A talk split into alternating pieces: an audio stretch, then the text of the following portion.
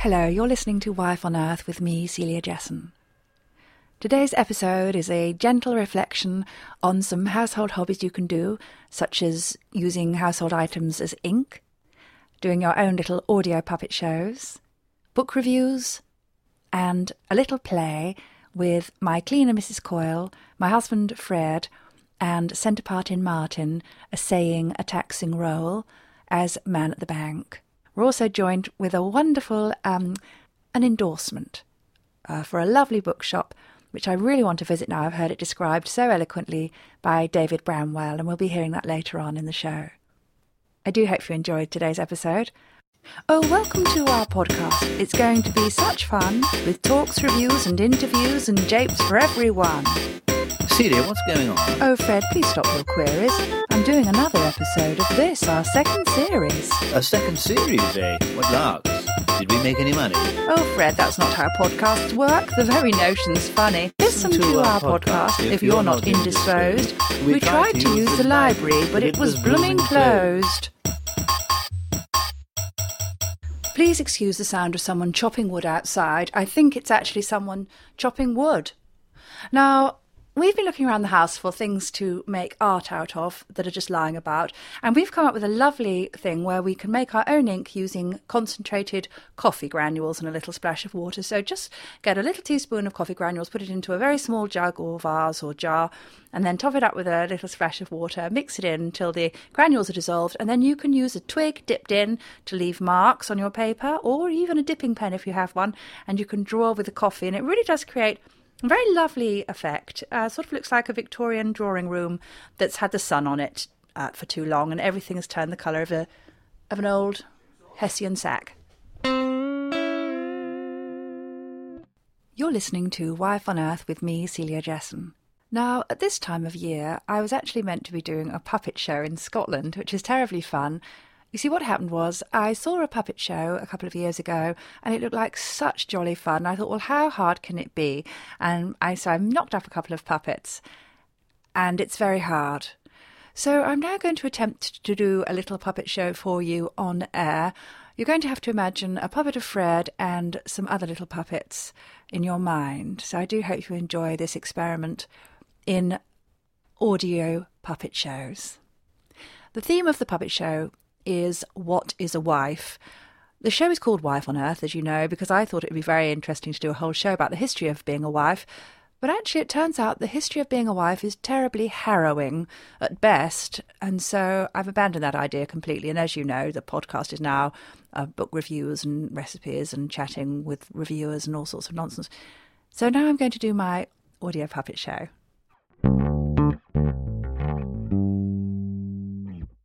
I'm now going to answer the question what is a wife?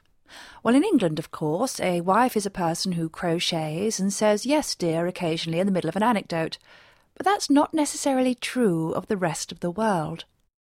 After extensive research, watching a couple of old Turkish Delight adverts, I can now reveal that in some parts of the world, a man can have up to as many as four wives. I told my husband Fred this, and he made a joke about quadraphonic nagging, which I didn't really understand. Then he made a joke about having four mother in laws, which was silly because him and my mother have always got on very well indeed. Then he made a joke about four women trying to simultaneously parallel park. Then, exhausted by all this jocularity, he fell asleep on the sofa with a colour supplement over his face. I'm not sure how I would feel about Fred having another three wives. What would it be like? Perhaps it would be something like this. Darling? Yes? No, not you. What is it, Fred? No, not you. Me? No, the other one. Oh, you mean me? Yes, blast it. Oh, why did I marry four women all called Celia? We, we don't, don't know. know. Anyway, what was it you wanted? Oh, bloody hell, I've forgotten now. Oh, dear. Silly old Fred. You'd forget your head if it wasn't screwed on. Stop ganging up on me, you lot. Ah, I've remembered what it is now. Have you seen my right angled bench vise. Are you talking to me? No! Have you seen the right angle bench vise, Celia, too? Not me. I've been in the garden pruning the rhododendrons. Oh, did you see Mrs. Coyle over the fence? Is she back together with Bernard? Well. Will you four stop gossiping? I need to find my right angle bench vise before the wood glue sets. Retrace your steps. Try and remember the last place you had it. Oh, that's a good idea. Where was the last place you had it, Fred? It'll be in the last place you look, because it always is, Fred. good one, Celia 1. Thanks, Celia 2. Did you hear what Celia 1 said, Celia 3? Yes, I did. Very droll. Did you hear what she said, Celia 4? Yes, I did. Will you four keep quiet? I can't hear myself think. Well, perhaps, if you wanted peace and quiet, you should, you have, have decided, decided on, a polygamous, polygamous lifestyle. lifestyle, Fred. Oh, I don't know, girls. It rather sounds like fun. oh, dear Fred. And that concludes my radio puppet show. You're listening to Celia Jessen on Wife on Earth, who is slowly going mad in the airing cupboard.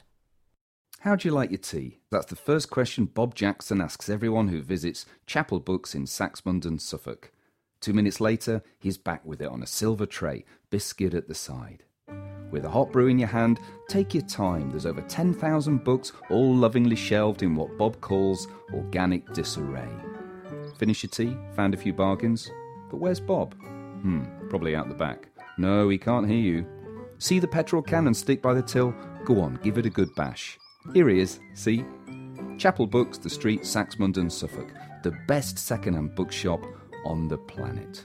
Not to be confused with Chapel Books of Chepstow, Monmouthshire. Their tea tastes like bat's piss. You're listening to Wife on Earth with me, Celia Jesson, and now it's time for my book review. Today I'm going to be looking at The Shrimp and the Anemone by L.P. Hartley. This really is a terrific read, and what I loved about it most is that L.P. Hartley really does get into what it is like to be a child the drama, the horror. I remember I thought I killed Stephen Pascoe at school when my foam rubber ball got filled with water and thrown at his head and he banged it on the wall and had to go to hospital. Things are a big life and death drama when you're a child, and this book captures that beautifully. The poor little boy at the centre of the story ends up having to make friends with an elderly lady, which he's really not that mad keen on. And the description at the start of how the little boy tries to save the shrimp from being eaten by the anemone is utterly wonderful, incredibly vivid. I really recommend this book. I give this three starfish out of five. And now it's time for my second book review. I'm going to be reading to you from my diary. Tuesday. Fred has taken up ukulele. Wednesday. I have moved into the airing cupboard. Thursday. Did a yoga class on YouTube, though it can be hard to follow when your head is upside down and you can't see the screen. Friday. I've always fancied trying homeschooling. I have wild aspirations to become a primary school teacher, which is, of course, a nonsense. Me in a starched blouse and long skirt with my hair up, standing at a blackboard with a piece of chalk, talking nonsense about which train gets to Aberdeen first. Saturday. Knocked up a pie, 24 scones, and a wholemeal farmhouse. Luckily, we have a good deal of supplies. There are still 2,000 tins of tomatoes under the stairs from the time Fred sneezed and startled me when I was doing the online shop. Unfortunately, Fred doesn't like wholemeal, but I'll tell him it's not.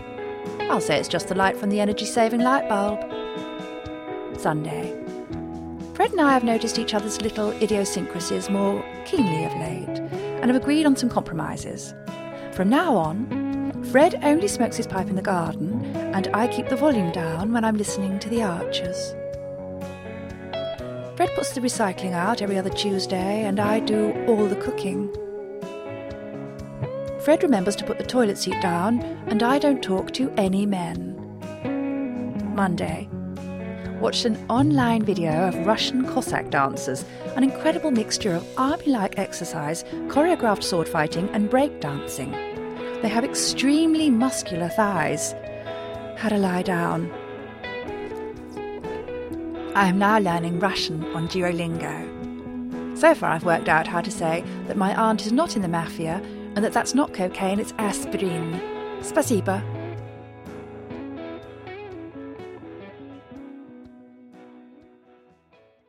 To conclude today's show, inspired by writers such as Raymond Chandler, Agatha Christie, and June Craven, volunteer leader of the writing group at the Community Centre, a fictionalised mystery. Here is a play about the dangers of identity theft, very relevant, I think you'll agree, to modern day. I'll be playing the role of Celia, Fred will be essaying the taxing role of Fred, Mrs. Coyle will be the baddie.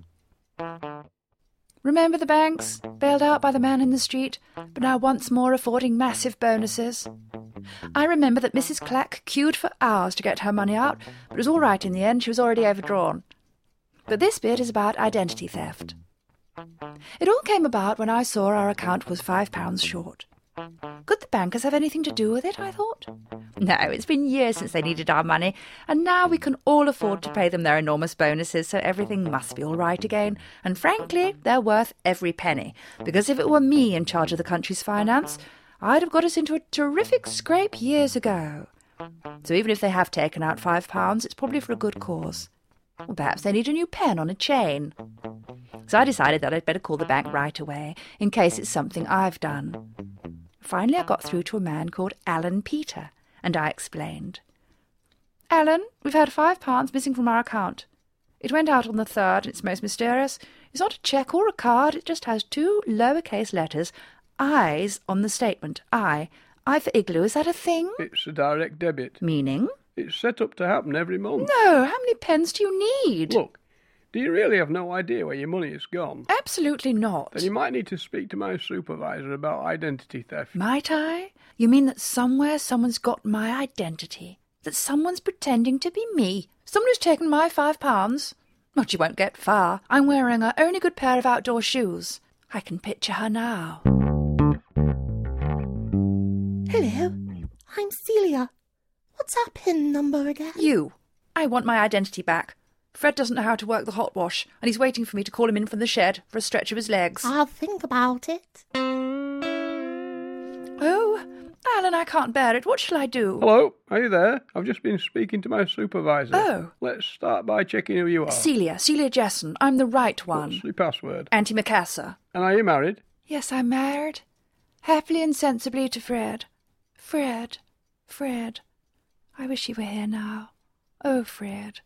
Fred and I have such a ho-hum life, and I thought that's how we like it. But he's far away. What if he's found a fancy woman and is planning on buying her a fifty-pound set of stays, payable in ten monthly instalments? I worked it out, you see. I would hardly blame him. I can't begin to understand the notion of plate tectonics, and we had crumble twice last week. No, I'm being silly. Fred is my hero, my rock, can I just say? At this point, Fred wrote this bit. Sorry. Thank you. Eventually, we'd bump into my identity thief, and you'd unmask her, Fred, once and for all. I can picture it now. I recognize those gloves. Fred would cry. Who are you? I'm with the real Celia. That's me. The real Celia with the same gloves. I don't understand. Careful, Fred, she's very good. Not good enough. Oh, really? Look over there. Where? Oh, Fred, now she's jumped right next to me, and you won't be able to tell which is which. She's lying. She's the identity thief. Kill her. Not so fast. If you are the real Celia, perhaps you'd answer one or two questions. Gladly. Who is the star of the 2001 film The Fast and the Furious? Dennis Price. Hmm, that is what the real Celia would think, but then again her identity thief would know that. Question two.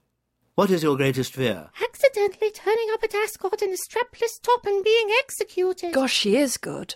And my last question is Do you love me, Celia? Oh, I never say I love you.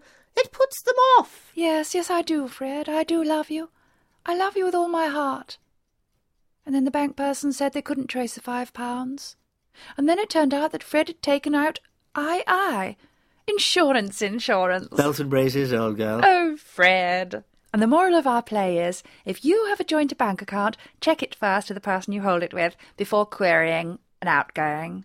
You have been listening to Wife on Earth. Today's episode was written by Joseph Nixon and Joanna Neary, with music by Head Love and Pad McLean.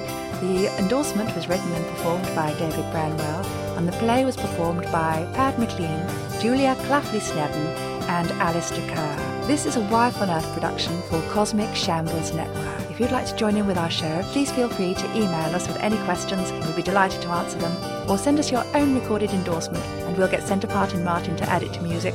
Oh, goodbye.